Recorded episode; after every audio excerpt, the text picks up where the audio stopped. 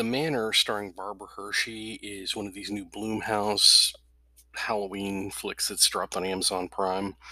Um, not particularly original, but for the most part, pretty well done. I was not impressed with the ending.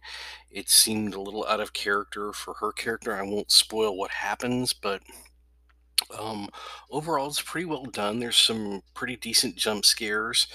Um, the story's fairly predictable, but it's done in an interesting way and is being used to kind of highlight this idea.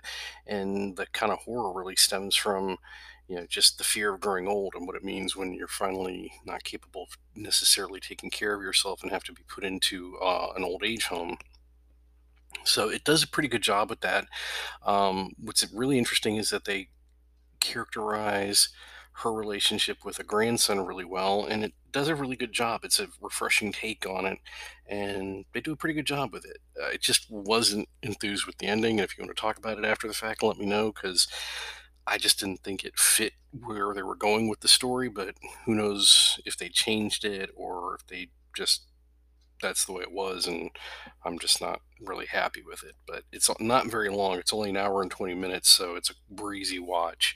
So if you're interested in something a little scary but not too not too crazy and over the top, check out The Manor on Amazon Prime now.